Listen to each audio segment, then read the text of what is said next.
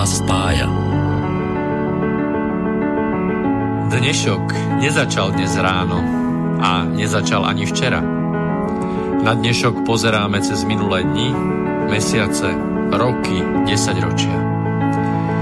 V relácii InfoRovnováha hľadáme odpovede na otázky, na otázky, ktoré kladie sám život, najmä ten spoločenský a politický. Dnešok totiž naozaj nezačal dnes ráno. Je pokračovaním včerajška, predvčerajška, ba aj udalostí spred päťdesiat, osemdesiat, sto a viac rokov.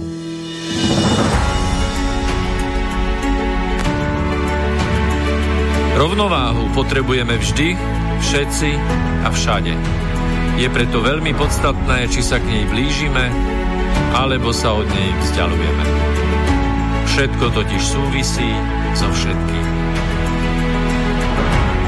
Počúvate reláciu InfoRovnováha.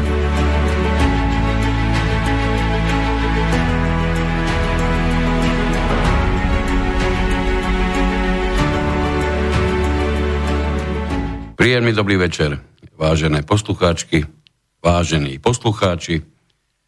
Začína tridsiate siedme pokračovanie relácie InfoRovnováha, ktorú z bratislavského vysielača, slobodného vysielača, z bratislavského štúdia, slobodného vysielača, slobodne vysielajú Peter Luknár a Miroslav Kantner.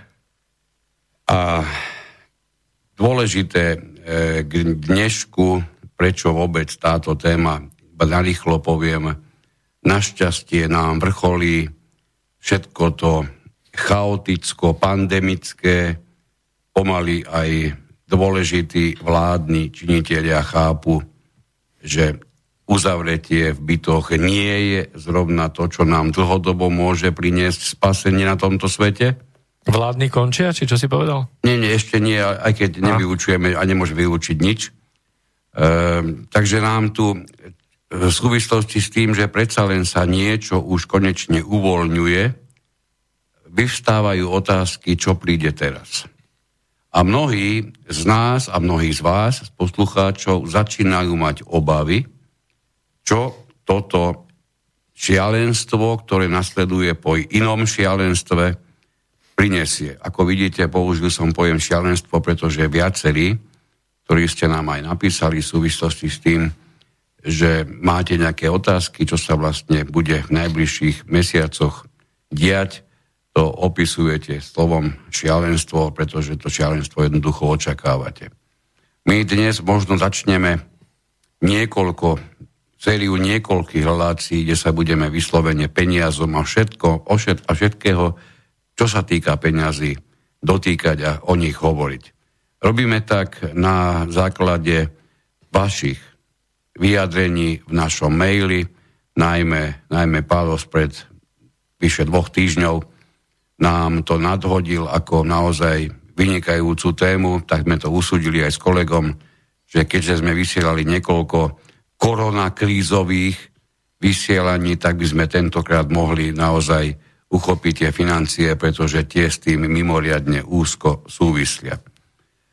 Začneme jedno, alebo jedným viacnásobne ohýbaným a meneným výrokom, ktorý je pripisovaný automobilovému magnátovi Fordovi, ktorý sa svojho času vyjadril, že je dôležité, že ľudia nerozumejú tomu, ako pracujú banky. Prvýkrát, keby to pochopili, tak všetko, čo sa týka bank, sa na celom svete musí prakticky okamžite zmeniť. Poznám rôzne modifikácie tohoto výroku. Je, je naozaj jasné, že je to Fordov výrok. Možno aj vďaka prekladom sa, od, sa viackrát dá nájsť aj trošku v inom, pre, inom prevedení. Takže ja by som chcel e, úplne na úvod povedať, pozrieť sa na to, kde sa nám tie, tie peniaze, ktoré tak veselo používame a tak ťažko zarábame, vôbec berú. Pretože jednu časť dokážeme zarobiť a inú časť si dokážeme požičať. Prvá otázka, ktorú nám Pálo poslal, ktorú by sme mali zodpovedať, a preto aj vieme, že budeme vysielať viacero, viacero pokračovaní, je úplne jasná, jednoduchá a je na ňu mimoriadne ťažká otázka. Kde sa berú peniaze, ktoré banky požičiavajú? Ja sám som na túto tému viackrát hovoril s mojimi známymi a priateľmi a bolo neskutočne zarážajúce, ako bez rozdielu e, absolvovaného vzdelania ľudia v tom jasno skutočne nemajú. Niektorí volili odpovede typu, no banka požičiava tie peniaze, ktoré sme do nej my ako vkladatelia uložili. Iní sa vyjadrujú, a je to dosť početná skupina, že banka v zásade požičiava tie peniaze, ktoré predtým zarobila, a na otázku typu, ako zarobila, najčastejšie dostávame odpovede ako na svojich poplatkoch. Mimochodom, my vieme o poplatkoch v slovenských bankách, že dosahujú neúmerne vysokú výšku v porovnaní s inými. Keď ich dáme do konfrontácie so štandardnou výškou príjmu s inými krajinami, myslím najmä v Európe, čiže máme naozaj vysoké bankové poplatky. No a tretia skupina, e, tá už pre mňa vyznie tak asi, tak asi najpra, najprapodivnejšie, tá tvrdí, že naše komerčné banky v zásade požičiavajú tie peniaze, ktoré do nich presunula Európska centrálna banka.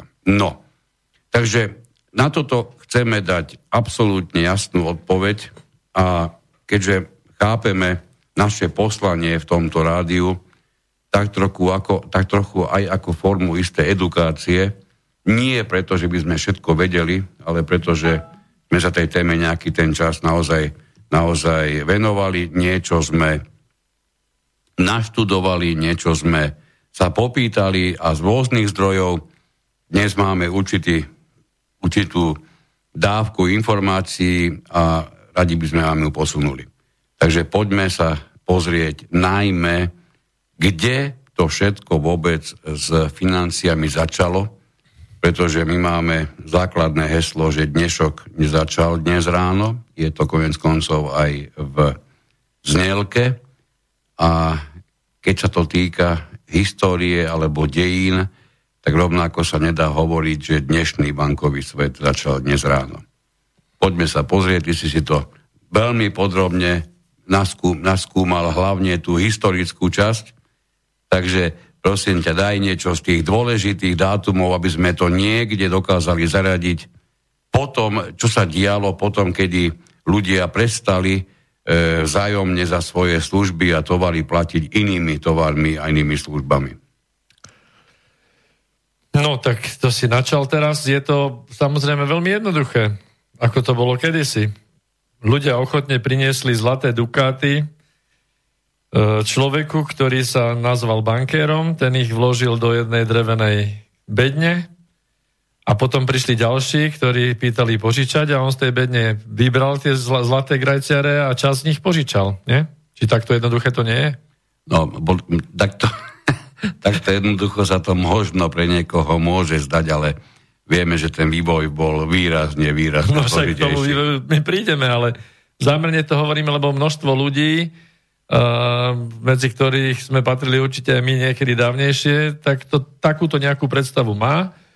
V každom prípade uh, je nepredstaviteľné, že keď sa do, vlastne približujeme k témam, že, že vzni, ako vznikajú peniaze, alebo vôbec vznik peňazí, tak uh, tam sa niekde zastavuje hlava mnohým aj ekonómom a, a ďalším uh, študovaným ľuďom, pretože uh, to, ako to naozaj funguje v tom pozadí, tak o tom sa vlastne nič nehovorí, nič nepíše.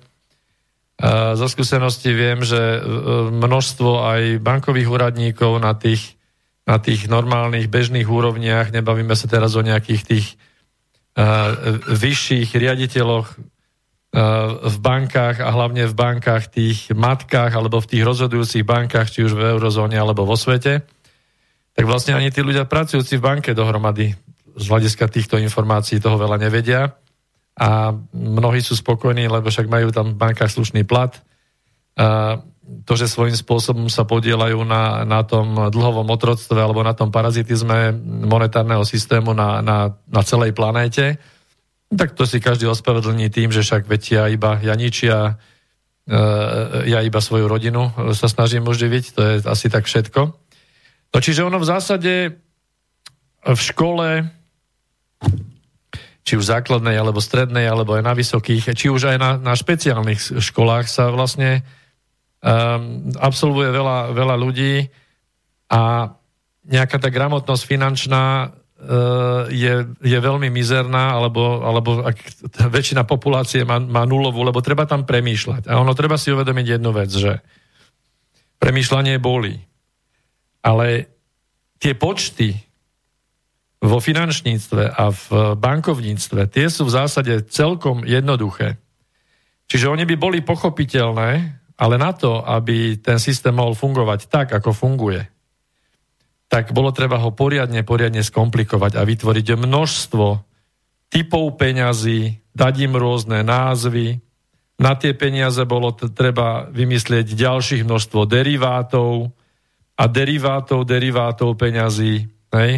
A rôzne swapy, spoty, futures a rôzne iné tieto odborné náležitosti. To je presne tak, ako keď prídeme k lekárovi, ten spustí latinčinu, sme vyriešení. Hej? Takže tu je niekde ten, ten cieľ.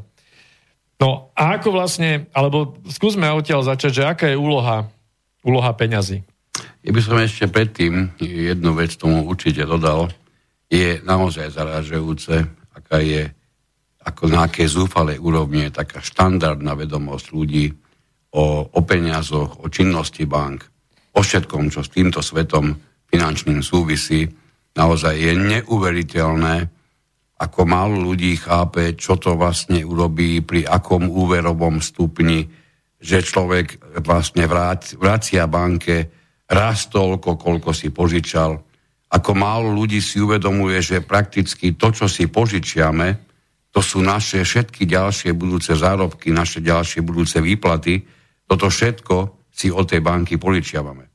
Je neuveriteľné, ako, ako málo zapadá do takého štandardného vzorcu uvažovania bežných ľudí, ale aj tých, čo sa špecializujú, možno až, až, na, až na úroveň, ako si ty hovorí, teda zamestnancov bank, ktorí takisto o tom svojom svete vlastnom toho tak výrazne veľa nevedia, aby sme si dokonca sem pozývali do štúdie, aby nám o tom hovorili. Tak oni majú na to software, tam je tabuľka, pekne sa tam hodí úroková miera, hodí sa tam e, suma výšky úveru a, a vypadne z toho niečo. Ne? A ono sa treba potom pozrieť aj na priebehy tých jednotlivých e, častí splácania toho úveru, čiže úrok versus tá istina. Ale to trošku predbiehame. No, ešte jednu vec, aby som nezabudol tú, tú takú tú, tú základnú povinnosť možno. E, ak budete chcieť k nám do štúdia sa dovolať, môžete tak kedykoľvek urobiť na telefónne číslo nula deväť päť jeden štyri osem päť tri osem päť, ideálne, ak by ste s nejakým veľmi krátkým názorom, prípadne jasnou a krátko položenou otázkou, aby sme sa nedostali ďaleko od témy, ktorú, ktorú chceme rozoberať. A rovnako nám môžete písať, či už použijete zelené tlačítko priamo zo stránky Slobodného vysielača, alebo e, adresu studio zavináč slobodný vysielač bodka es ká. A v prípade, ak nám chcete poslať najmä niečo, čo má trvalejšiu hodnotu, čiže hlavne to, čo by nám malo zostať v našej redakčnej pošte, prípadne čomu by sme sa mohli a mali venovať aj do budúcnosti, tak radšej použijte našu redakčnú e-mailovú stránku redakcia zavináč inforovnováha.sk. Prepáč, to som narýchlo musel aspoň tieto základné údaje povedať. Jasné, tak si skúsme povedať, že hm, spoločnosť dakedy dávno fungovala tak, že uh, bola založená na výmene tovarov a služieb. Čiže peniaze žiadne neexistovali, boli nejaké náhrady, uh, gorálky a rôzne, rôzne hlupostičky, možno nejaké pokusy, ale v zásade všetko fungovalo na výmene. Čiže dostávame sa k niečomu, niečomu takému, že by sme sa mohli možno zamyslieť aj nad hodnotou. Lebo my sme si zvykli v tejto našej v úvodzovkách modernej spoločnosti, sme presvedčení o tom, že je tá najmodernejšia v histórii, Čak ako by to inak mohlo byť, keď sa pozeráme len dopredu, tak sme len modernejší a dozadu sme len zaostalejší.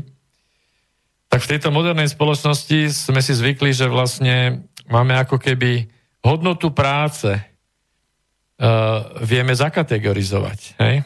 Tak to je také niečo, čo by som chcel na úvod povedať, že v rámci tej výmeny, kde nebola nejaká mena, ktorá by bola ako prostriedok tej výmeny, lebo mena slúži vyslovene na to, že je to prostriedok výmeny, je to nejaká zúčtovacia jednotka. Hej? Tam musí mať nejaké, nejaké atribúty, nejaké charakteristiky, o tom si ešte povieme. Um, ale v podstate, v podstate v tých dávnejších dobách nebolo problém zrejme tým trhovníkom dohodnúť sa na to, že vymením, ja neviem, kilo mrkvy vymením za to, že ja ti uh, ukovám niečo zo železa. Ne? Čiže ako keby uh, tá hodnota vecí um, nebola tak rozpecifikovaná, pretože neviem si dnes predstaviť, ako by ľudia kalkulovali, všetko sa vyjadruje v podstate v nejakých číslach, čiže v peniazoch. A my si myslíme, že peniaze vyjadrujú zároveň aj hodnotu. Ale keď sa nad tým zamyslíte, tak cena a hodnota nie je vždy to isté. Teda ja to dodám, nikdy to nie je to isté. Ne? A vidíte to vlastne aj na tom, že ten monetárny systém, celý svetový finančný systém dokáže hýbať s cenami a dokáže hýbať aj so silou daných mien.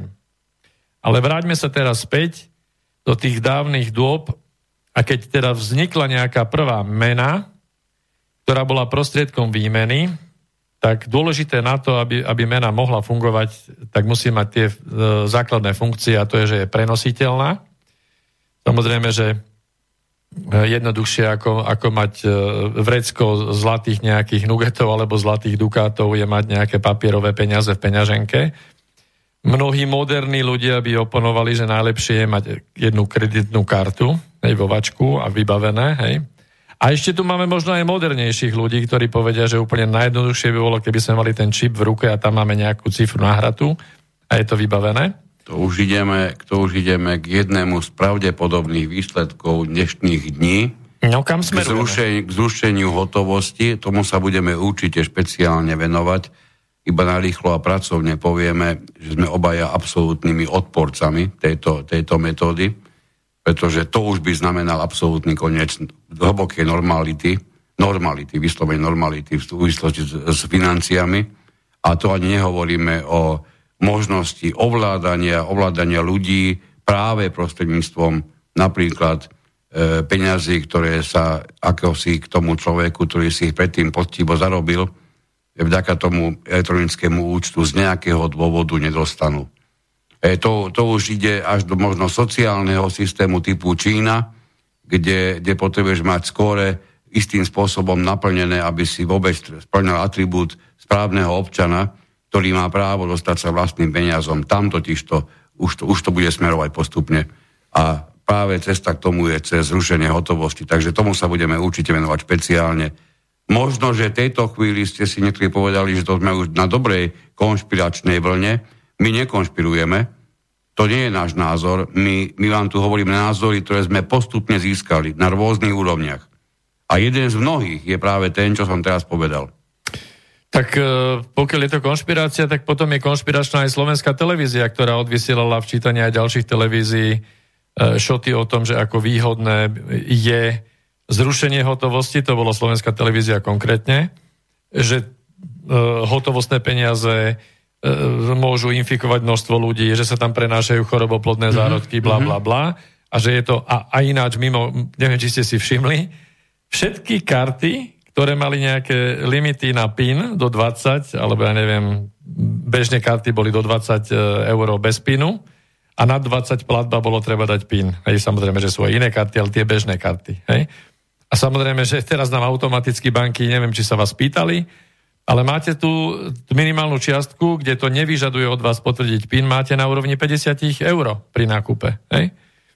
Takže ako ideme krôčik za krôčikom, pekne otvárame tie okná postupne ďalej a samozrejme reportáže, ktoré sú treba zo, zo severských krajín, kde sa zamestnanci rôznych firiem už e, v podstate snažia a robia marketingové dokumenty o tom, ako sa nechávajú načipovať, lebo je to výhodné, že môžu prejsť cez, cez dvere, cez bránu alebo platiť. Fantázia. Takmer všetky hlúposti sveta takto zavedené sa zaviedli preto, lebo tu ľudia v konečnom dôsledku nakoniec chceli. Presne tak, a toto je presne jeden zlomový moment, ktorý bol v histórii bankovníctva devätnásťstosedem, ale k tomu sa dostaneme, kde, kde pán Morgan, e, Fičur to v daných časoch bol, ktorý vlastne spôsobil to, že nakoniec ľudia e, chceli do, do toho, aby sa vytvoril stabilný systém, ktorý zabezpečí životnú úroveň. Vždy, keď ľuďom e, elity, alebo teda ich vladári, podhodili lepší život, väčšiu stabilitu, vyššiu životnú úroveň, lepšie ekonomické výsledky, tak vždy sa dalo presadiť čokoľvek, čo chceli. No. Takže... Pardon, padli mi dve baterky tuto odložené. Takže tá prvá, prvá dôležitá vlastnosť peňazí je pres, prenositeľnosť. Hej? Druhá je, že peniaze by mali, ako mena by mali byť trvácne. Tak keď si pozrieme na to, tak tá prvá, prvá trvácna mena bola zlato. Dnes už menou nie je, povieme si aj prečo. Zlato alebo striebro, alebo čisté zlato, striebro, alebo dokonca to bol odliatok. Prvá minca, ktorá sa nazýva moneta, od toho je monetárny systém, tá bola vyrazená okolo roku šesťstopäťdesiat pred našim letopočtom. A vlastne od toho je teda odvodený ten monetárny systém. A takže je to vlastne mincový systém. Je to, áno, mincový systém. Pôvodne to bol mincový systém od mince a bolo to od schopnosti raziť nejaké rovnaké opakujúce sa mince, samozrejme, na ktoré sa vyražali panovníci a rôzne hlavy vládárske. Takže samozrejme zlato, zlato je úžasný kov, ktorý je nezameniteľný a to ľudia už dávno v histórii na to prišli. Pokiaľ, pokiaľ máte nejakú zlatú nugetu, tak viete to posúdiť. Je to pekné, ligotavé. Uh, andulkám, papagajom, korolám sa to páči, ale ľuďom sa to páči. Leskne sa to. Je to trvácne, stále, nehrdzavie to, nekoroduje, ľahko nereaguje. Kujné. Ľahko kujné, nereaguje s ničím, čiže zachováva absolútne, je ťažké, má, má teda, je vysoko cenené a tak ďalej. Čiže, ale pozor, uh, zlato nie je ako investícia. Hej, zlato je dobré na zachovanie nejakej hodnoty, pretože uh, samozrejme mince si vieme predstaviť, že dajú sa prenášať, hej, dá sa s nimi platiť, ale je, je to zložitejšie. Tento nový systém, ktorý je zavedený v rámci teda peňazí, ktoré ale by mali byť opreté o nejakú trvalú hodnotu, ako zlato je, tie majú väčšie výhody v rámci, v rámci teda tej, uh, tej hlavne deliteľnosti alebo zameniteľnosti. Čo sú ďalšie dve dôležité vlastnosti pri, pri menách ako takých. História mien, alebo keď zoberieme len krátke obdobie a tí, čo máte starých rodičov, alebo, alebo prarodičov, nebodaj, ktorí zažili, tak čo ja viem, druhú svetovú vojnu ešte, alebo vývoj po nej, tak len na takom území, ako je Slovenská republika, koľko bolo mien. Hej, v, môžeme začať vojnovým obdobím a dodnes. X krát a vlastne ono je to tak, že keď sa k tomu v podstate blížime a my sa k tomu blížime v podstate pravidelne, len ako keby si to mnoho ľudí nie a nie uvedomiť, že, že je to teda tu a že treba, treba sa nejak k tomu postaviť a niečo s tým treba spraviť.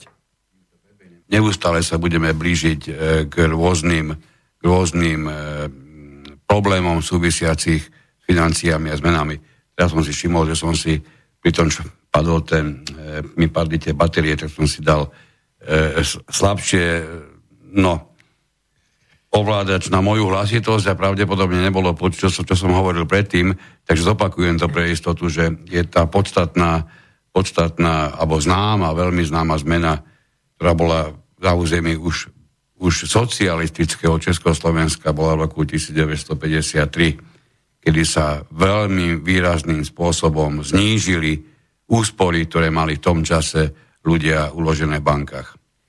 No ja poviem konkrétne môj príklad. A to sa opakovalo x krát už za iné okolnosti. Jasné, v rámci, v rámci zmeny v roku osemdesiatdeväť, v roku deväťdesiat sme uh, v rámci podnikania uh, brali úver dvadsaťtri miliónov korún, uh, Uh, delili sa republiky na prvého prvý deväťdesiattri, Uh, sa vytvorila Česká Slovenská republika. My sme mali p- p- predjednaný nákup technológií zo zahraničia a samozrejme tým pádom, tým rozdelením, už len tou informáciou klesla naša mena voči tej západnej a prišli sme o čistých nejakých osemstopäťdesiat tisíc. Takže takéto veci sa dejú niekedy skokovito. Stačí len vyhlásenia. Hej? Čiže treba sa zamyslieť nad tým, že aká je naozaj hodnota peňazí alebo cena peňazí, keď dokážu aj jednotlivé výroky treba vplyvných ľudí ovplyvňovať jednak finančné trhy, jednak vôbec, vôbec me- menu ako takú.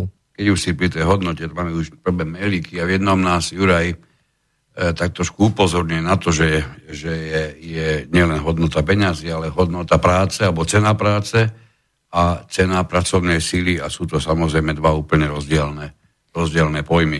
Vieme, Juraj, budeme určite ešte v budúcnosti sa tejto, tejto téme vracať. Na teraz by sme sa radšej venovali len samotným financiám, aj tak budeme mať s tým veľký problém, aby sme to v takom rozumnom čase celé podali. Takže pokiaľ ide o cenu práce a cenu pracovnej síly, určite do budúcnosti máme aj, aj toto na pláne, lebo je to, je to veľmi bolestivá vec. No, to sú kategórie, do ktorých neviem, či, či sa mi, mi veľmi chce, lebo to je všetko tak na hlinených nohách. To sú síce pekné termíny toto, tak ako aj nadhodnota, alebo všetky tie veci, ktoré, dajme tomu, v rámci svojho diela Karol Marx... Trvalo udržateľný rozvoj. Marx, áno. Ustanovili tieto zaujímavé termíny. Ono je to veľ, veľmi ťažké naozaj usúdiť, že aká je hodnota, prosím, vašej práce. Je hodnotnejšia práca niekoho, kto kope kanál od práce niekoho, kto robí za počítačom? Čiže takýchto otázok si môžeme dať veľmi veľa a koľko ľudí, toľko názorov samozrejme, ale myslím si, že keď sa naozaj zamyslíte do hĺbky, tak toto, kto je tu od toho, aby súdil, ktorá práca je hodnotnejšia? No, v podstate pokiaľ ten s tým krompáčom nevykope tú rýhu pre kábel, tak ten na tom počítači nebude mať internet. Tak sa pýtam, že aká je hodnota práce toho za tým počítačom, keď nemá internet napríklad v dnešnej dobe. Hej? Takže to sú všetko na seba naviazané veci a mm, môžeme si povedať nejaké teoretické poučky, e, lebo tie termíny sú definované všetky samozrejme, ale naozaj potom sa budeme zamýšľať nad tým, aká je reálna, e, reálna hodnota. Tak. No, preniesme sa teraz z tej minulosti, kde, kde to bol svet, že zaplatím ti zlatým dukátom, ty ho chytíš do ruky a, a kúsneš doňho, že či je pravý, hej, a potom ho hodíš do mešca a ideš ďalej. No, niekedy v stredoveku, okolo roku tisíctristo, e, sa dá povedať, že v histórii peňazí a, boli zaznamenaní a, ako prví finančníci, templársky rytieri, ktorí cestovali po svete, samozrejme viedli tie templárske e, vojny. Čiže mali prehľad, e, boli cestovaní, obchodovali z, v mnohých krajinách a v podstate tým pádom mali skúsenosti. A je zaujímavé to, preto sa teda pri tomto pristavujeme, že odtiaľ vzniklo to slovo banko. Banko bol vlastne pult, Uh, to boli mm, lavice, lavice, lavice. lavice v chráme, po taliansky banko. Ano. Takže aby ste vedeli, že banka ako taká, alebo bankový systém je odvodený od, od, od um, drevenej lavice v chráme, alebo v kostole.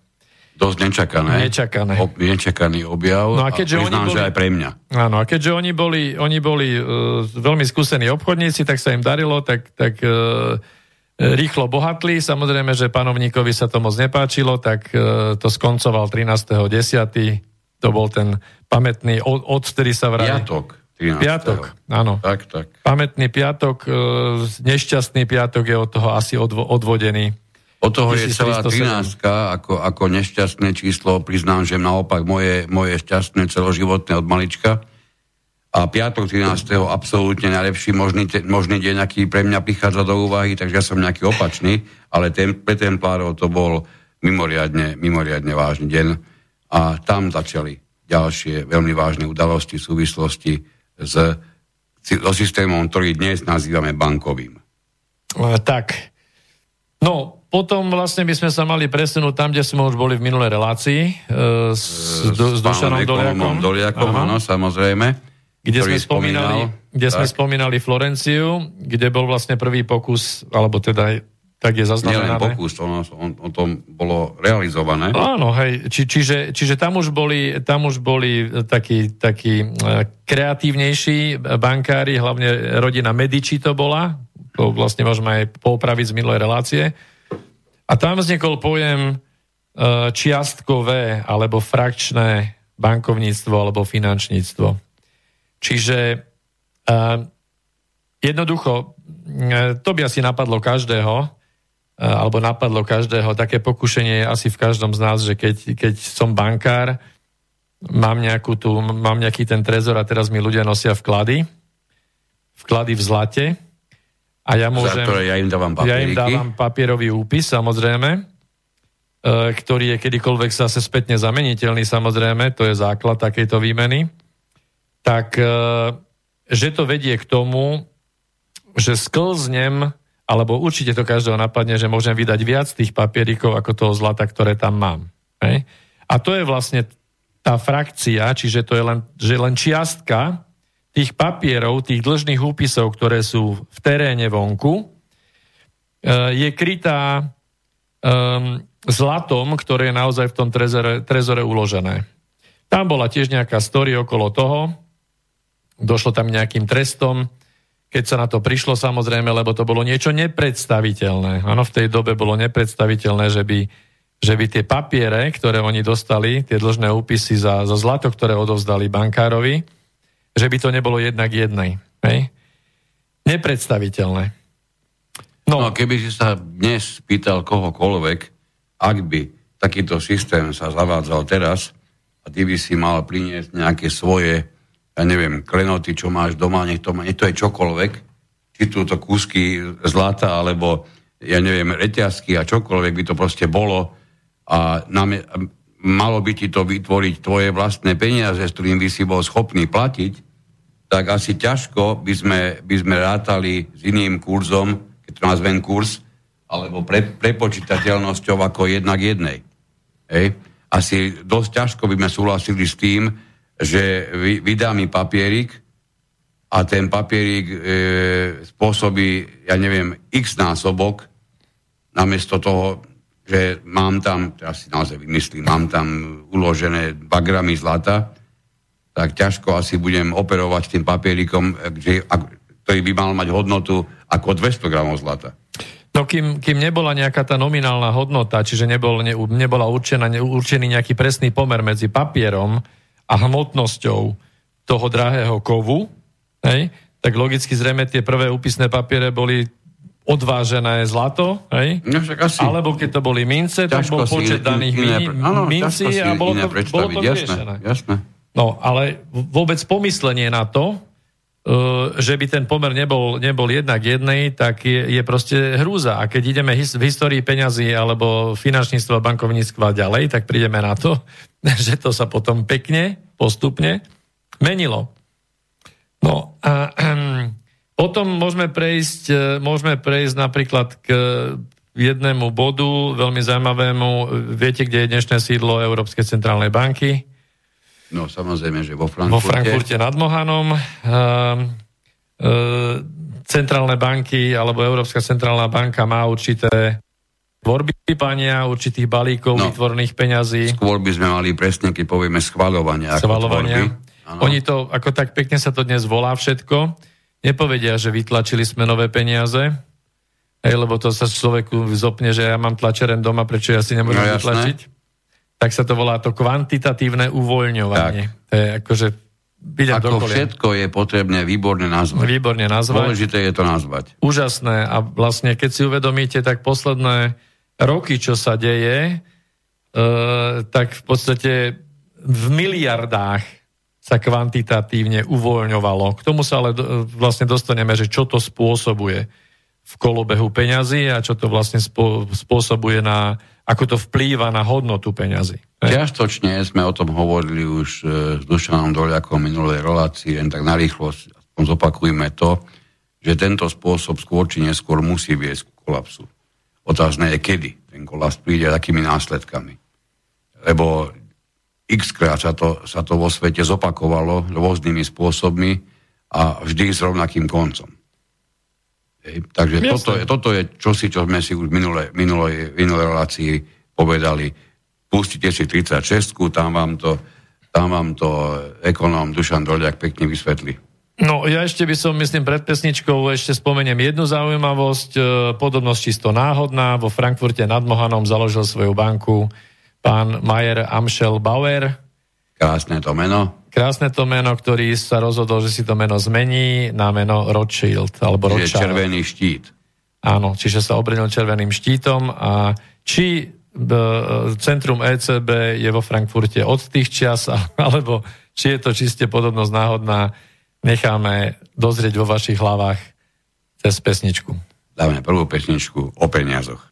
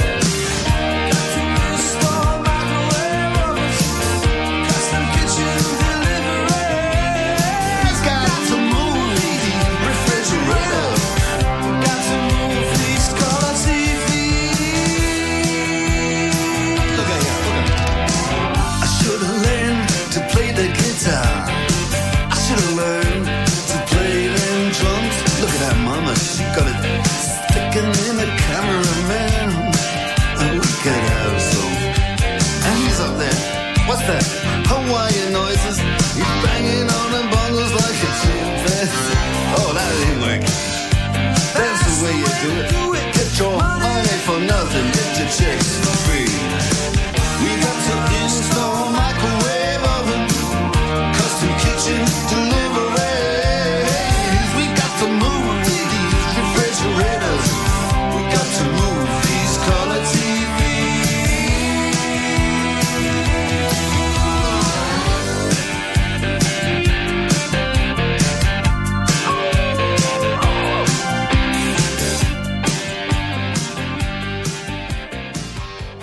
Tak, poďme na ďalšiu časť, alebo druhú časť dnešného vysielania. Priznáme, trošku sme skrátili tú pesničku, pretože má celkové takmer osem minút a to by bola príliš dlhá pauza. Toľko zase času na rozdávanie nemáme. Ehm, štandardne sa hovorí, že medzi najväčšie motivačné prvky v živote každého človeka patria peniaze a sex. No, o sexe hovoriť nebudeme, to radi prenecháme e, pánovi Mulinovi v relácii s Erikou Vincovrekovou na, na vlnách e, Slobodného vysielača, ale o to viac sa teda púšťame dnes do, do peňazí a do všetkého, čo s nimi súvisí, najmä pokiaľ ide o, o všetko to, čo bolo v minulosti dôležité e, a týkalo sa vývoja, ako si to hovoril, monetárneho systému, čiže mincového systému, alebo bankového systému, alebo všeobecne môžem hovoriť, že išlo o určitý, určité dejiny peňazí. No, jak si spomenul, tak to pripomeniem, že vlastne moneta je tá prvá vyrazená minca a banko je vlastne drevená lavica v chráme. Áno, áno. No, e- Teraz sa posunieme niekde ďalej na tej časovej osi, e, pretože dôležitý... Končili sme pri červenom štíte. Áno, pri, pri Frankfurte nad Mohanom a é cé bé dnešnej. No a pokračujeme ďalej smerom na sever, kde je dôležitý moment, že v roku tisícšesťstosedemdesiatjeden vznikla prvá papierová bankovka. Bola vytlačená, hej? Čiže už, už ideme od toho, že že neboli nejaké dlžné úpisy, ale už vyslovene sa pristúpilo k vytlačeniu peňazí.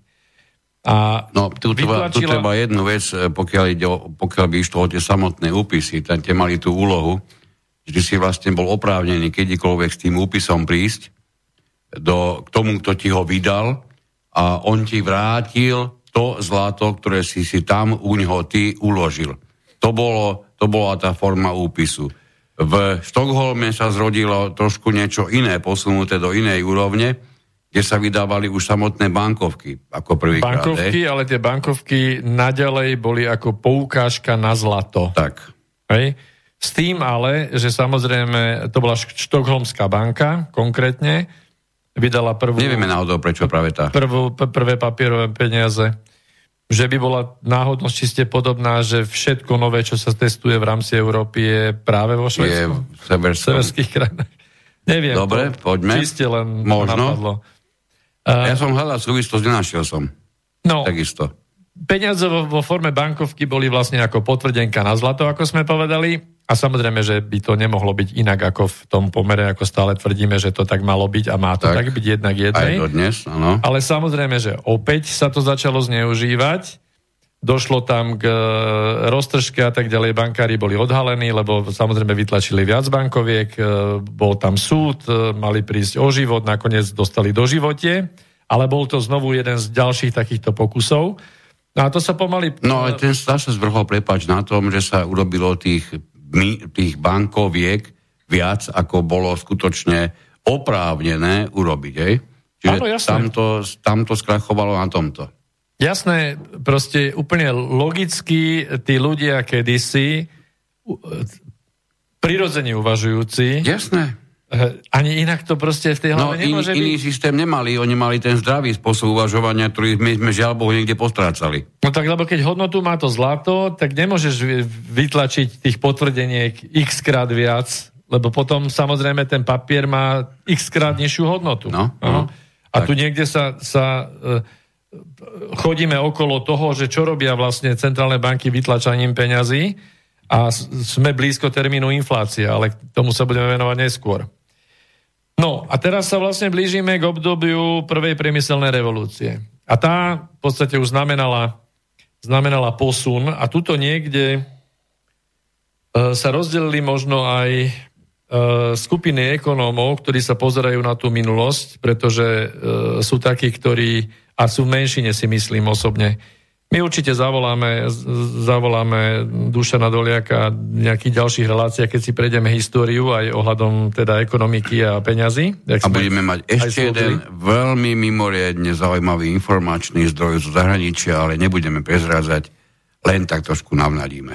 Tak, No a tu ide o to, že, že väčšina ekonomov dnes zastáva tú ideu, že vyemitovaním nového množstva peňazí alebo väčšieho množstva peňazí sa darí rozbehnúť ekonomiku, darí sa zvýšiť životnú úroveň, darí sa rozkrútiť teda kolesa, lebo samozrejme peniaze sú, sú krv do systému a bankový systém je srdce. K tomu sa tiež ešte vrátime. Ale na druhej strane zase treba si uvedomiť, že keď ideme tie peniaze do systému napákovať, toto slovo sme použili teraz prvýkrát, napákovať do systému, že to nie je celkom všetko košer, ako by povedali, z určitej obce. To znamená, že môže to vytvárať v budúcnosti problémy a ono to tie problémy aj vytvára. Ale keď sa vrátim k tej prvej priemyselnej revolúcii v roku, okolo roku tisíc sedemsto šesťdesiat, tak e, veľmi blízko tohto obdobia máme aj vznik Spojených štátov. E, vznikli v roku tisíc sedemsto sedemdesiatšesť, čiže šestnásť rokov potom. A keďže určité neduhy ohľadom tvorby peňazí alebo presne ohľadom toho porušovania pomeru jednak jednej zlato versus tlačené peniaze, kde v, v Anglicku vznikla potreba práve vzniku nových manufaktúr, hovorím, tá prvá priemyselná revolúcia, revolúcia sa rozbehla, čiže bola potreba väčšieho množstva peňazí, takže sa dohodli vladári s bankármi, že Bude sa emitovať, budú sa emitovať peniaze v tom pomere jedna ku dvom. Hej? Prvá významná a veľmi vážna zmena. Vážna a už výz... keď to prišlo na jedna ku dvom, tak potom to ide in budúcnosti aj úplne inak. Aj inak. Už raz, keď sa to poruší, Tam už to môže byť aj inak. Hovorím, že to bola prvá významná času. zmena. Čiže toto okolo roku tisíc sedemsto šesťdesiat, to je začiatok toho, čo tu teraz prežívame. To je ten... Dnešok nezačal dnes ráno. Hej? Začal tam. To by povedal, že to, čo tu máme dnes, má svoje hlboké korene dvesto rokov naspäť. Vyššie dvesto, no, dvestopäťdesiat, dvestopäťdesiat rokov naspäť skoro. No a tam sa stalo to, že dohodu spravil vtedajší panovník Juraj tretí s guvernérom vtedajšej Bank of England, čiže tej Národnej banky Anglicka. Jasné. Urobili deal, ako by povedali, o tom, že bude sa proste emitovať tých peňazí viac a tak, ako bolo dohodnuté, že budú robiť jedna ku dvom. A neviem, či je to pravda, lebo som sa pokúšal to overiť, ale, ale ten guvernér vtedajšej Bank of England bol jeden z línie Rothschildov údajne. Ale nevedel som to dohľadať, takže z informácií, ktorých mám, by to malo byť tak, ale ne, nemám to potvrdené. No a tu si treba uvedomiť, že ešte oni sa ešte navyše dohodli, aj na, nie len na tom, že budú dvojnásobné množstvo peňazí emitovať na základe zlata, ale dohodli sa aj na úroku. A nie, že by úrok kedysi... Dovtedy prakticky nevýdalom, nepoužívanom nástroji. Presne, presne s peniazmi. Tak, presne tak. To znamená, že máme, máme toto slovo úrok Úrok máme vo všetkých svätých knihách, keď myslíme tie hlavné tri, tých troch svetových náboženstiev a, a sú tam rôzne, e, rôzne e, články, ako k úroku pristúpiť, to je ale trošku na inú tému, v každom prípade e, sa k tomu pristupovalo selektívne v rámci úroku. Je, ale... Ja pojmem iba to, že je dosť neuveriteľné, až to neuveriteľne znie, bez ohľadu na to, či sme alebo nie sme veriaci, že pri úvodzovkách, poviem, koncipovaní Biblie sa myslelo aj na takú vec, ako je finančný systém a úrok. Jasné. No, čiže ten rok tisíc sedemsto sedemdesiatšesť je zlom ešte aj v niečom inom. Ak ste dobre počúvali, tak dohoda medzi kráľom Jurajom tretím a medzi tým guvernérom banky je vlastne dohoda medzi vládcom a medzi bankérom. Čiže ako keby prvýkrát v histórii došlo k, a došlo k dohode ešte aj na tých úrokoch. Môžeme samozrejme špekulovať nad tým, že či král, král Juraj tretí si dal vyplatiť nejakú províziu z tých úrokov doživotne, alebo nejaký jeho rod. Hej, ale v každom prípade prvýkrát sa dohodli, aspoň čo je dohľadateľné a známe, sa dohodli na takomto pomere plus na úroku. Teraz keď si to zoberiete, že banky a bankový systém vlastne napakováva celú ekonomiku svetovú a vytvára teda to srdce a vytvára aj tú krv tými financiami a že pod banky, svetové banky, tie najväčšie, spadajú všetky korporácie a spadajú samozrejme aj všetky tie mocnosti, tak od tohto roku sedemnásťsedemdesiatšesť sa datuje nejaké to prepojenie a môžeme iba hádať, ako to funguje medzi bankami a volenými zástupcami v rámci nejakých dohod, že sa pokračuje v podstate na takomto díle, na takejto dohode. No a skôr no, ako pôjdeme... Zrejme, preto je to výhodné pre všetkých zúčastnených, pokiaľ berieme ako účastníkov tohoto dílu alebo tejto dohody bankárov a vládcov. Áno, v každom prípade ešte sa k tomu budeme vrácať, ale úrok, úrok je v podstate to najväčšie zlo, ktoré momentálne, momentálne, ktoré posledných dvestopäťdesiat rokov drtí celosvetovú populáciu a všetky krajiny a všetky zoskupenia. A pokiaľ sa neporieši úrok ako taký, každý dlží niečo niekomu, každé euro, ktoré máte v peňaženke, každé euro, ktoré máte v peňaženke, niekto niekomu dlží. Toto si treba uvedomiť, že všetky dnešné peniaze, ktoré sú v obehu, ktoré, ktoré používame, ktorých sa dotýkame, ktoré máte na účtoch, ktoré máte v svojich peňaženkách, ktoré podávate na pošte, v obchode, hocikde, všetky, každé to jedno euro, niekto niekomu dlží. Skúsim predstreliť takú vetu, že z toho, ako ďalej sa to odvíjalo a že peniaze sú tvorené z dlhov, čiže dlhy, ktoré vznikajú emitovaním úverov a emitované úvery vytvárajú vklady, ktoré sú znovu vložené a použité vo frakčnom bankovníctve na uvoľnenie ďalších úverov, spolu s úrokmi samozrejme, vytvárajú smrteľnú špirálu, ktorá, ako sme sa aj na minulej relácii zhodli, že pre, približne každých osemdesiat rokov exploduje. Hej? No nutne musí, pretože to, to, to nemá iný, iný možný koniec. Tak a, a treba si uvedomiť, že v každú jednu sekundu nech sa emituje koľkokoľvek úverov na Zemi, vo všetkých bankách sveta, je v každej sekunde kde menej peňazí vonku v obehu, ako je potrebné splatiť včítanie všetkých úrokov. Toto je jedna dôležitá veta, si treba uvedomiť. Vždy je menej peňazí v obehu ako tých, ktoré by bolo potrebné, aby sa všetky peniaze a dlhy, dlhy s úrokmi zaplatili. Ak by sa všetky tie dlhy, čo, čo má každý osobne prípadne, hej, čo už dneska je, je to rozrátané, aj dlh krajiny je rozrátaný.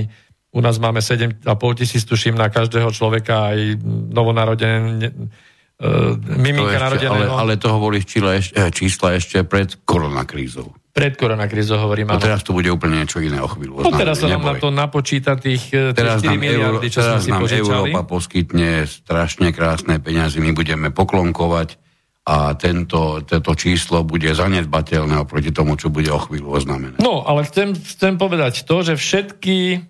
Keby sa splatili všetky dlhy všetkých subjektov, čiže aj včítanie krajín, korporácií, kontokorentov, firemných úverov, hypoték, spotrebákov, všetko, tak všetky peniaze v obehu by zmizli a ešte by bolo málo. Myslíš tie, ktoré už sú vydané, tie, všetky, ktoré sa ktoré... hýbu, tie, ano. Čo štandardne vieme, vieme naozaj ochytať, ohmatať, ktoré vieme dostať do ruky. Výnimkou teda tie sú tie, ktoré sú len podobe nejakých jednotiek a nul nejakých elektronických systémov. Nie, nie, nie, takže ešte, ešte raz to skúsime si povedať. No tak to musí povedať kompletne. Peniaze sú v určitých kategóriách, majú označenia em nula, em jedna, em dva, em tri a tak ďalej. em nula sú tie peniaze, ktoré sú hotovostné, vytlačené. Tak, to fyzické peniaze. Áno. A potom tie ostatné kategórie, to sú rôzne tie investičné peniaze, napákované, derivačné a tak ďalej, hej, na finančných trhoch. Tých em nula tých, tých prvých fyzických peňazí, tých je len maximálne do tri percentá. Celosvetovo. Tak. Pretože samozrejme, že za tie roky bankéri zistili, že aká je potreba zhruba výberov priebežne a banky to riešia denným vlastne požičiavaním si od Národnej banky tých fyzických peňazí na tie transakcie, ktoré majú denne. Preto keď ideme do banky a vypýtame na zajtra, že potrebujeme desaťtisíc vybrať z účtu, banka ich tam nemá, povedia príďte zajtra, lebo my zajtra si to vyriešime, zajtra ich budeme mať. Oni si ich vlastne takto načerpávajú. Tie fyzické peniaze. Už aj tento nezmysel, čo teraz si spomenul, si najmä podnikatelia dávno osvojili, bez toho, aby sme o tom naozaj vážnejšie uvažovali. My si ideme do banky, do ktorej sme fyzicky vložili svojich, ja si naozaj vymyslím tých tvojich, ja spomenul si desať tisíc. Ja si o týždeň idem pre tieto isté moje peniaze do tej istej pobočky, ja to musím nahlásiť deň vopred. A niekde aj dva, aj tri, keď je väčšia suma. No, pretože toto sú isté dôkazy toho, čo my tu hovoríme, pretože ak by to tak nebolo, tak my sa tu v tom, čo tvrdíme, sa strašne, strašne mýlime. Ale on tak je. To si môžete kedykoľvek overiť, koľko budú, bude potrebovať vaša banka, vaša pobočka na to, aby vyplatila väčší obnos peňazí, a to nemyslím tým žiadne milióny, a už aj, už aj desaťtisíc bude vážny problém. No, známe sú údaje tie, tie naj, najzásobenejšie banky, ktoré sú tie, tie, ktoré majú najviac klientov s hotovostnými nejakými operáciami, výbermi a tak ďalej, majú maximálne tri percentá peňazí pripravených. No lebo to má, to má dlhodobo odsledované. Jasné. Áno. Sú banky, ktoré majú podstatne menej. Tak. To znamená, že neexistuje, to, ako to je úplne zle povedané, tri percentá voči sto percent vkladov, keby sto percent ľudí prišlo a urobilo ten beh na banky, tak neprežije žiadna banka. No to, to... sa, to sa, tomu sa hovorí beh na banky, run, Ej, ale tým sa myslí žiadny beh, ani žiadny, nič nepodobné. No si ideme pre naše Prídem, peniaze. Prídeme si pre tie peniaze, ktoré sme od tej banky uložili. Toto tak. By znamenalo, keď si všetci prídu pre svoje peniaze do každej banky, kde svoje peniaze vložili, banka prestáva existovať. Jednoznačne. No ale ty si sa teraz pýtal na to, že boli sme v tom momente, aby si ľudia boli schopní uvedomiť, že všetky peniaze v obehu niekto niekomu dlží, to jest nielen em nula, nielen tie, tie fyzické peniaze, ano, ale aj tie všetky uza... ostatné. Áno, to jasné, držíme. To znamená, že všetky typy peniazy, včítanie derivátov, tie, ktoré sú na trhoch, to sú v podstate len, len uh, kontrakty o budúcich kontraktoch, to sú fiktívne peniaze, ale to sú vždy v podstate dlžné úpisy. Niekto niekomu za niečo, keď sa niečo udeje. To znamená, že ešte raz to poviem, v každej sekunde je málo peňazí týchto všetkých kategórií na to, aby sa zaplatili všetky dlhy. Ak by sa zaplatili všetky dlhy, tak zmiznú všetky peniaze z, z, z počítačov, všetky nuly, zmiznú všetky fyzicky vytlačené peniaze a ešte bude aj nejaký čierny Peter. Niekomu ešte nezostane.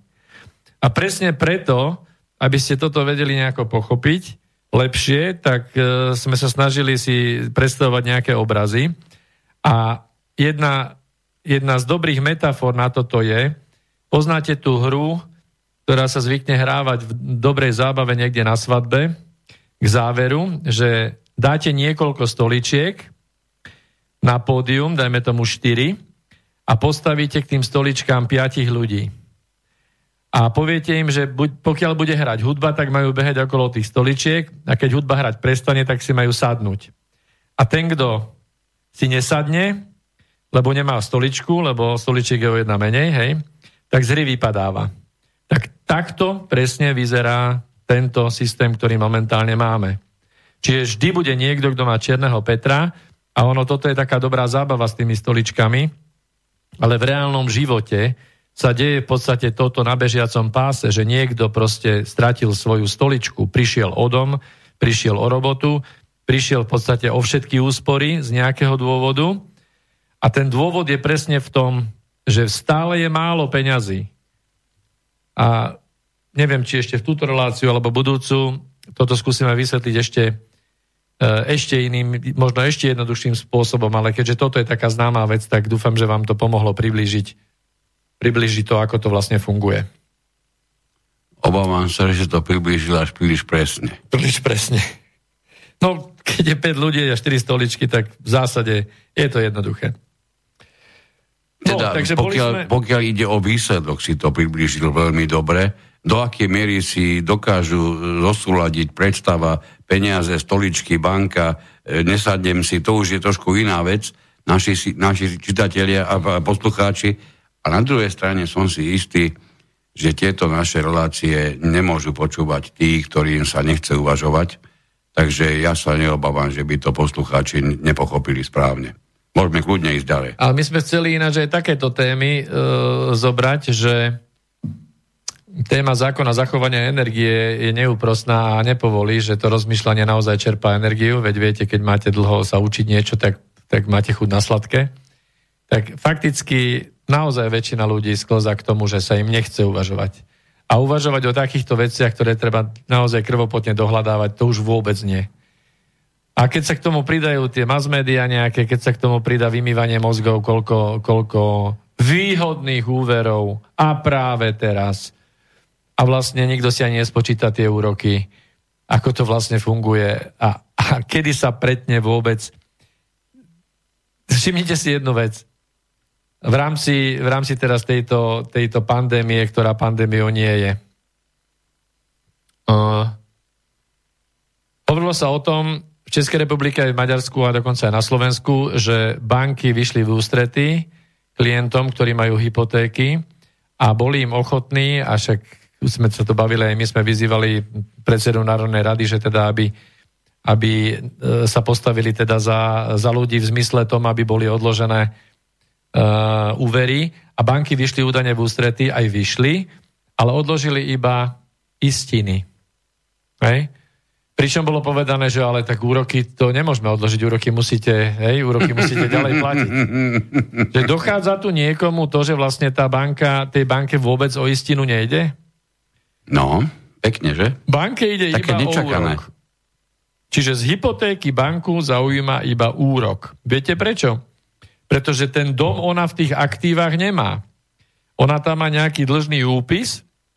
Vy zarábate na ten svoj budúci zmluvu, dom. Alebo hypotekárnu zmluvu. Vy zarábate na ten svoj budúci dom. Ten dom ich zatiaľ nezaujíma. Na to majú kedykoľvek čas. Ich zaujímajú najprv úroky. Preto máte v úrokových splátkach deväťdesiatdeväť percent v prvých splátkach máte úrok, ale nejaké percentíčko alebo nula, neviem koľko máte istinu podľa tých výpočtov. A niekde za polovicou sa predne tá nula s nulou a potom už splácate viac istiny ako toho úroku. Čiže najprv banka má v kešeni tie úrokové peniaze a potom až tú istinu.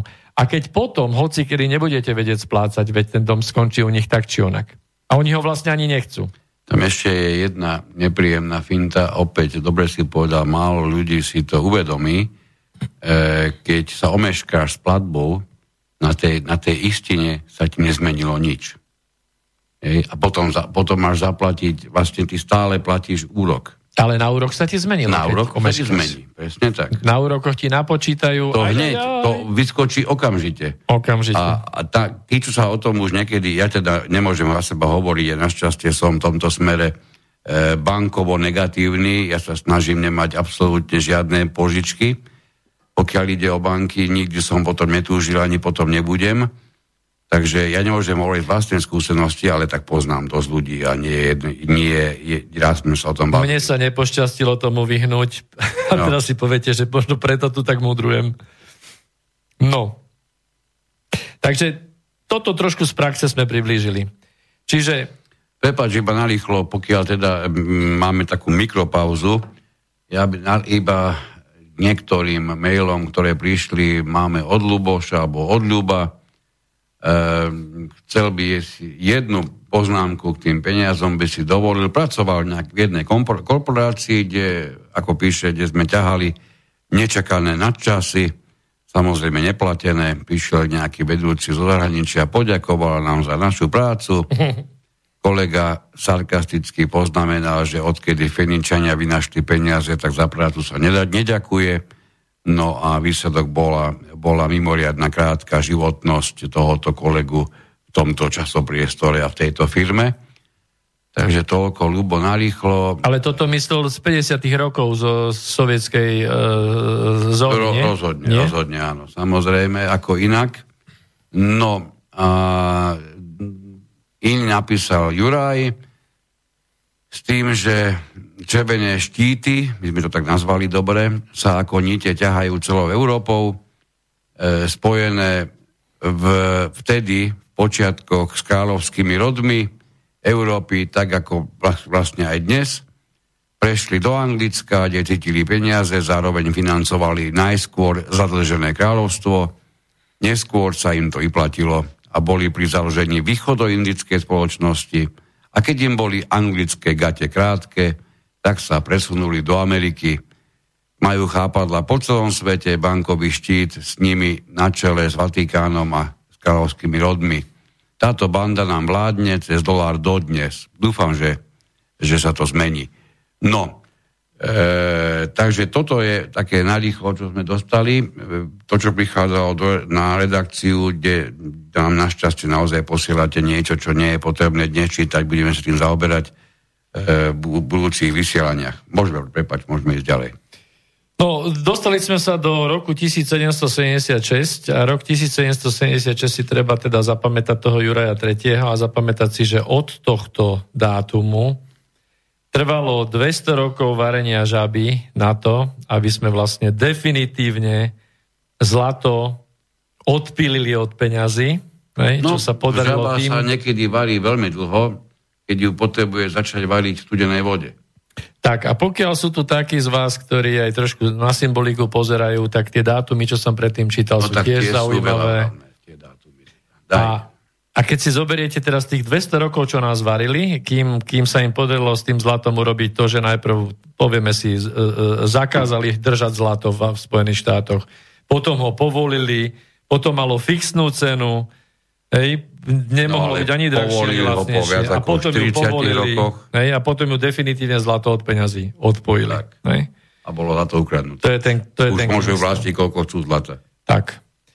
No, no však teraz, keď je voľná, voľná cena zlata a ceno je, zlato je cenné a všetko zlato zhromaždili do Spojených štátov, tak samozrejme, že no, tak teraz už môže byť voľná cena. Teraz môže byť voľná cena, môžu ho vlastniť jednotlivci, koľko chcú. Tak. Ale štyridsaťdva rokov to bolo zakázané. O tomto málo, veľmi málo ľudí o tom, čo len tuší. Držba zlata. Že v tak, slobodné, v tak slobodnej krajine, aký, aký, ako bez pochyby sú Spojené štáty, minimálne predstavách mnohých, bolo štyridsaťdva rokov zakázané vlastniť zlato. Áno, boli vyzvaní vlastne zákonom a Fed, Fed od, odkupoval zlato o, pod, pod trestom e, vysokých pokút, myslím desať tisíc dolárov alebo koľko. No. V tom čase to boli slušné peniaze. No, čiže sedemnásťsedemdesiatšesť bol jednak vznik, vznik Spojených štátov a keďže Spojené štáty, mnoho ľudí, včítane nás dnes, máme taký dojem, že tam to bolo celé zlé a od začiatku, tak ono treba zase na obhajobu Spojených štátov povedať, že tí ľudia, otcovia, zakladatelia, mnoho vecí mysleli dobre. No, mali skúsenosti z Anglicka. Mali skúsenosti takže, z Anglicka, takže veľmi dobre vedeli. Presne tak, čiže oni chceli prediesť určitým chybám a videli to ako ten monetárny systém vznikajúci v ú ká, alebo teda v ú ká to nebolo vtedy, v Anglicku, ako, ako e, rozožiera už tedy vlastne ten bankový systém všet, všetky ostatné sféry. Takže chceli tomu predísť a preto máme aj množstvo takých záhadných, nevysvetlených vražd amerických prezidentov, všetci prezidenti, ktorí sa pokúšali niečo. Alebo minimálne pokusov o vraždu. Alebo pokusy, áno. Všetci, čo sa pokúšali robiť niečo, čo sa týka centrálnej banky Spojených štátov, alebo centrál, alebo teda potom neskôr sa to nazvalo Federálna rezerva, Fed, aby to, aby to neiritovalo, lebo vtedy boli ľudia údajne na centrálnu banku boli vysadení. Tak je potrebné zmeniť názov. Je potom, potrebné potom, zmeniť názov. Áno, to je fantastické. No? Lebo je to Federálna rezerva Spojených štátov, však to je tvoja špajza vlastne. Áno, jasne. To, že to vlastní trinásť súkromných bank. Akákoľvek hlúposť je to, je to podstatné dobre nazvať a správne odôvodniť. To je všetko. No určite. No, dobre, poďme no, ďalej. Tak ťažko rozmýšľajúcemu ľudu toto stačí. No, popri, popri chlebe a popri hrách e, takéto mimoriadne triviálne vysvetlenie mám obavu, že žiaľ Bohu, asi máš pravdu. No, ale, ale darilo sa im to vtedy už bez problému a nebola ešte ani televízia. Hej? No, ale boli vplyvné noviny a... No, no, noviny boli, noviny no. boli, ale na ohlúpovanie televízie ešte nebola. Hej, dnes no, už je to ale, ale tú funkciu plnili noviny a plnohodnotne. No, tak máš pravdu.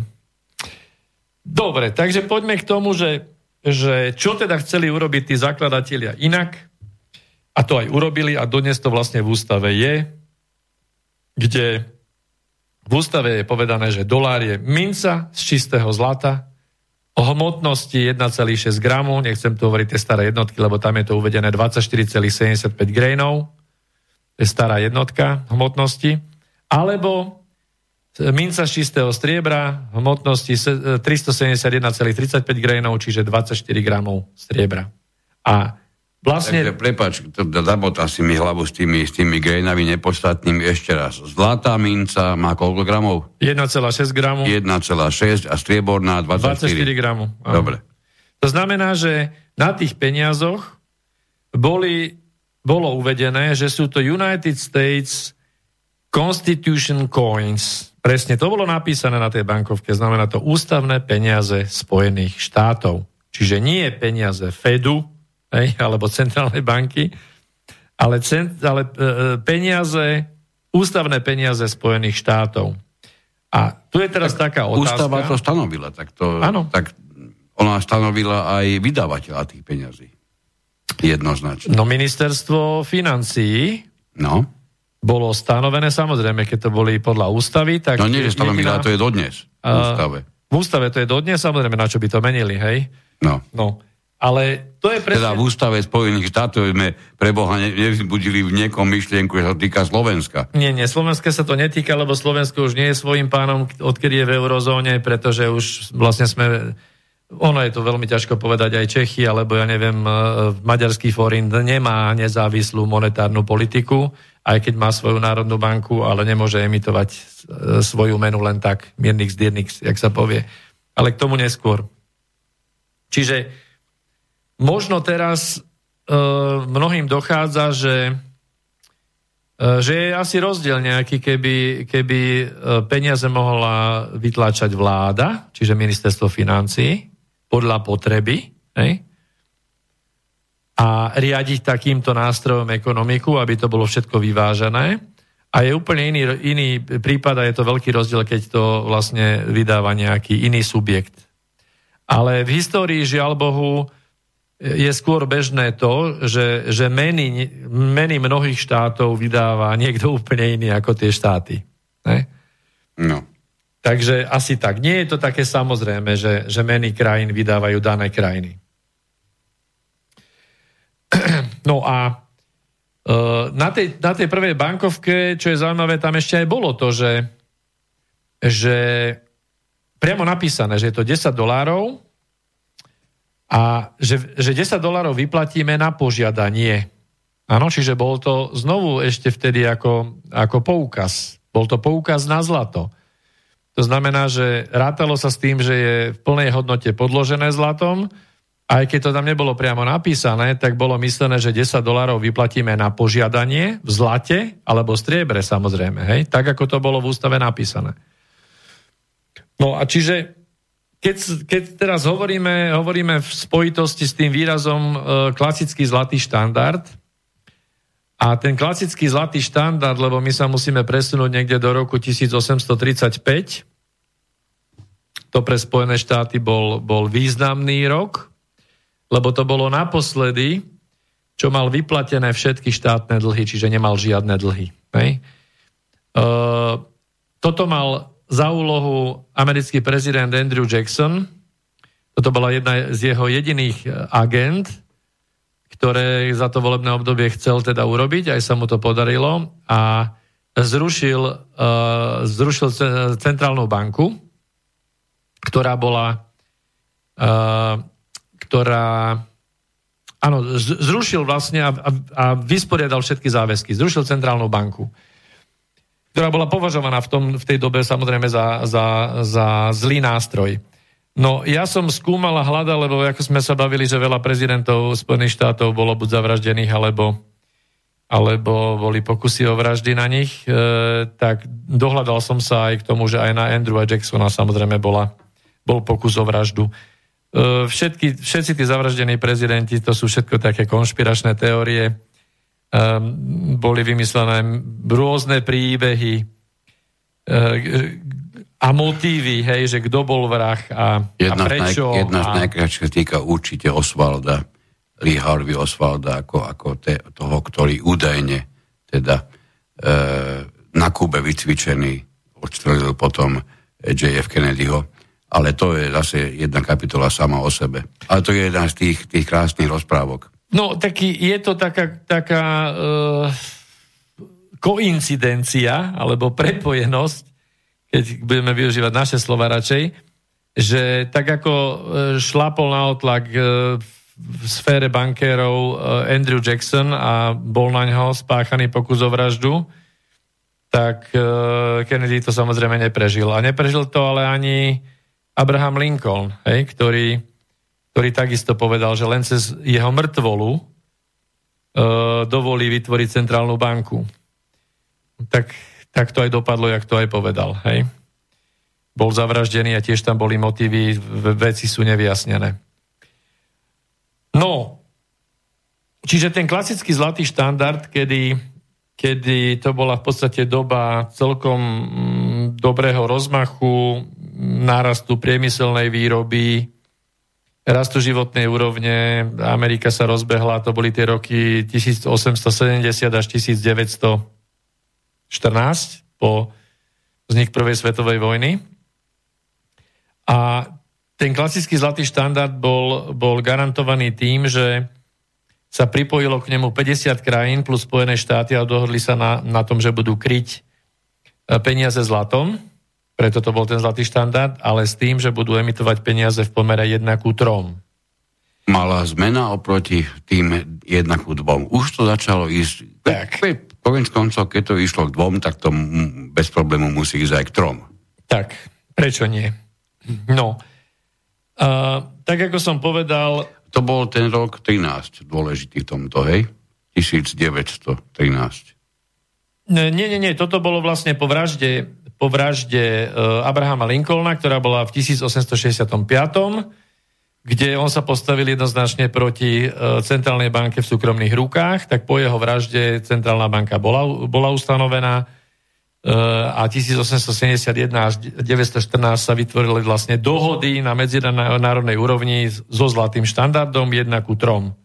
A tie dohody sa v podstate plnili. No a plnili sa, plnili sa samozrejme až do vzniku, vzniku prvej svetovej vojny. Pretože keď dochádza k vojnám, tak dochádza k potrebe e, zbrojenia, dochádza k potrebe e, väčšieho objemu peňazí, ktoré do ekonomiky musia byť naliaté. No a tu sa prikračuje k, k porušeniu všetkých týchto základných monetárnych dohôd. Nie je to náhodou celkom naopak, že prvé, čo potrebuješ, sú peniaze, aby si si mohol tie armády a tie ďalšie vojenské všetky záležitosti z čoho uplatiť a potom až sa zaujímaš o nejakú vojnu. Najkrajšie to je viditeľné pri Hitlerovi.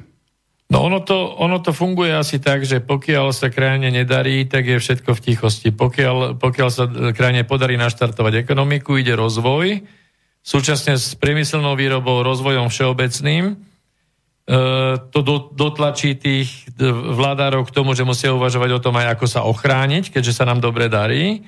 Takže tam dojdú myšlienky o, o spevnení, zosilnení, posilnení armády, začne zbrojenie, hej, začne sa masívne navyšovať teda objemy peňazí, ktoré odtekajú, keďže sa nám darí do armády.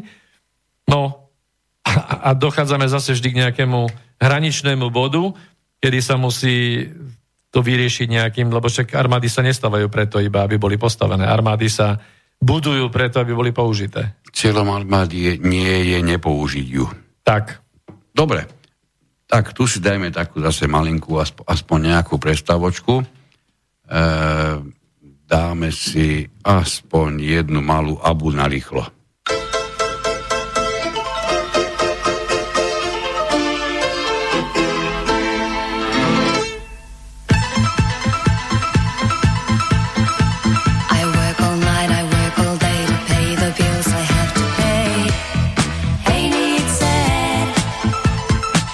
there never seems to be a single penny left for me. That's you.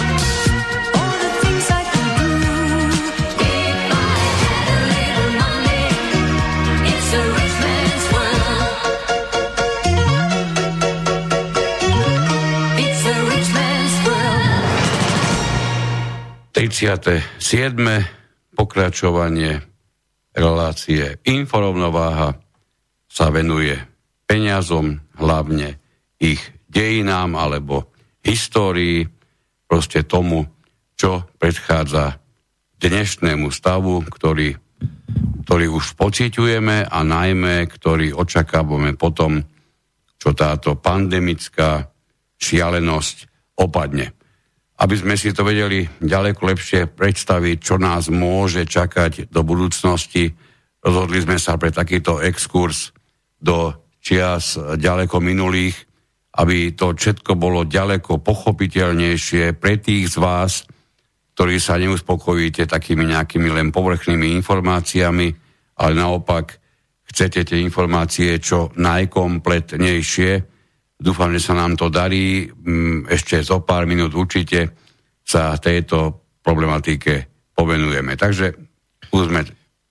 No, ja by som chcel, teraz keď si uvedomujem, neviem, či som správne informoval, čiže radšej to zopakujem a skorigujem. Ja som povedal, že po smrti Abrahama Lincolna, ktorý bol zavraždený v tisícosemstošesťdesiatpäť roku, vznikla centrálna banka v súkromných rukách, ale to pravda nie je, nie, nie som si istý, jak som to formuloval.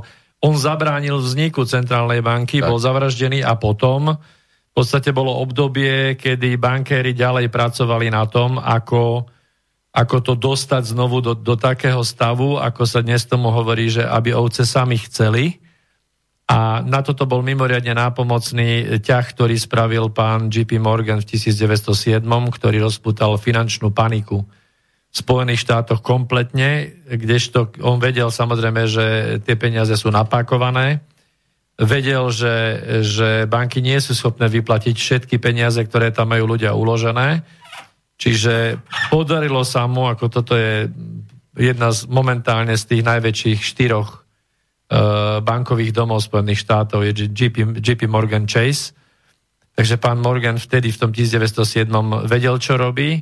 On ináč e, pôsobil v tom roku devätnásťstosedem, e, spôsobil túto finančnú paniku a potom ešte aj v dvadsiatom ôsmom vo veľkej finančnej kríze mal prsty v, e, v určitých ťahoch na finančných trhoch, ale tomu sa budeme venovať potom.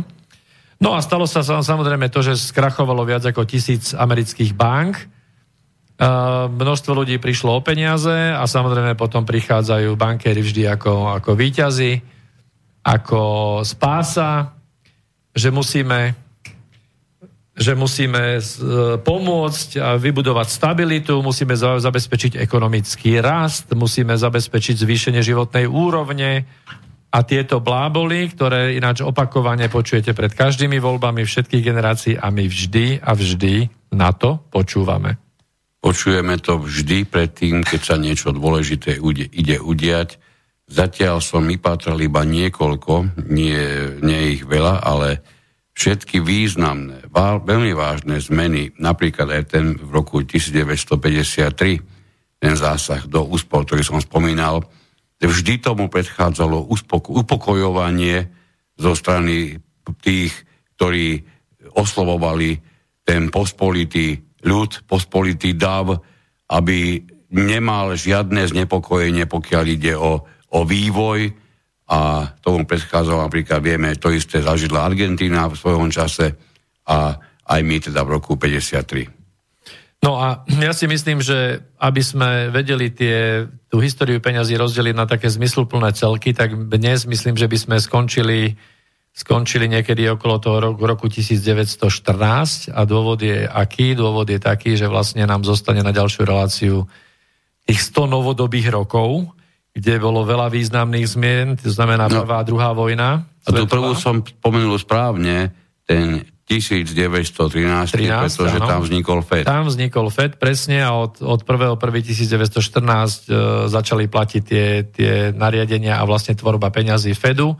A už osem mesiacov na to vznikla prvá svetová vojna, takže e, čist, čistá náhoda. Čistá náhoda, objavili sa peňazí, vznikla vojna. No, čiže prešli sme si teraz v podstate od tej úplnej histórie e, cez tie medzníky prvých peňazí, prvých vyrazených peňazí, prvých tlačených peňazí a dostali sme sa od roku sedemnásťstosedemdesiatšesť, kde bola tá, tá éra, kedy začali bank, bankéri variť tú žabu a teraz budeme končiť pri tom roku devätnásťstoštrnásť vznikom amerického Fedu, ako americkej centrálnej banky, ktorá ďalej prevzala kormidlo a v podstate ho drží to dnes. Dobre, takže to máme na, na dnešok, na budúce pokračovanie, ktoré bude už o dva týždne, si pripravíme ten ďalší, ďalší sled, najmä od toho roku štrnásť, ako ktorom sme dnes skončili. Už dopredu vieme, že sa rozhodne máte na čo tešiť. Na dnešok veľmi pekne ďakujeme za poctivé počúvanie celej relácie, keďže, keďže ste sa dopočuli až do tohoto konca? Ja by som chcel povedať v podstate za, možno môžem povedať za nás obi dvoch, za reláciu InfoRovnováha, že všetky relácie, všetky informácie, ktoré sa vám e, vlastne za tých tridsaťsedem relácií snažíme odovzdať, e, vysielame v slobodnom prostredí, bez absolútneho náznaku cenzúry, na mňa alebo na môjho kolegu, ktorý mi tu prikyvuje. A takto to bude aj ďalej, veríme tomu. Pokiaľ by to tak nebolo, určite by sme spravili aj my nejaké kroky, ale keďže neboli ani náznaky a nič také si myslíme ani nehrozí, tak sa budeme ďalej na vlnách slobodného, naozaj slobodného vysielača stretávať aj ďalej.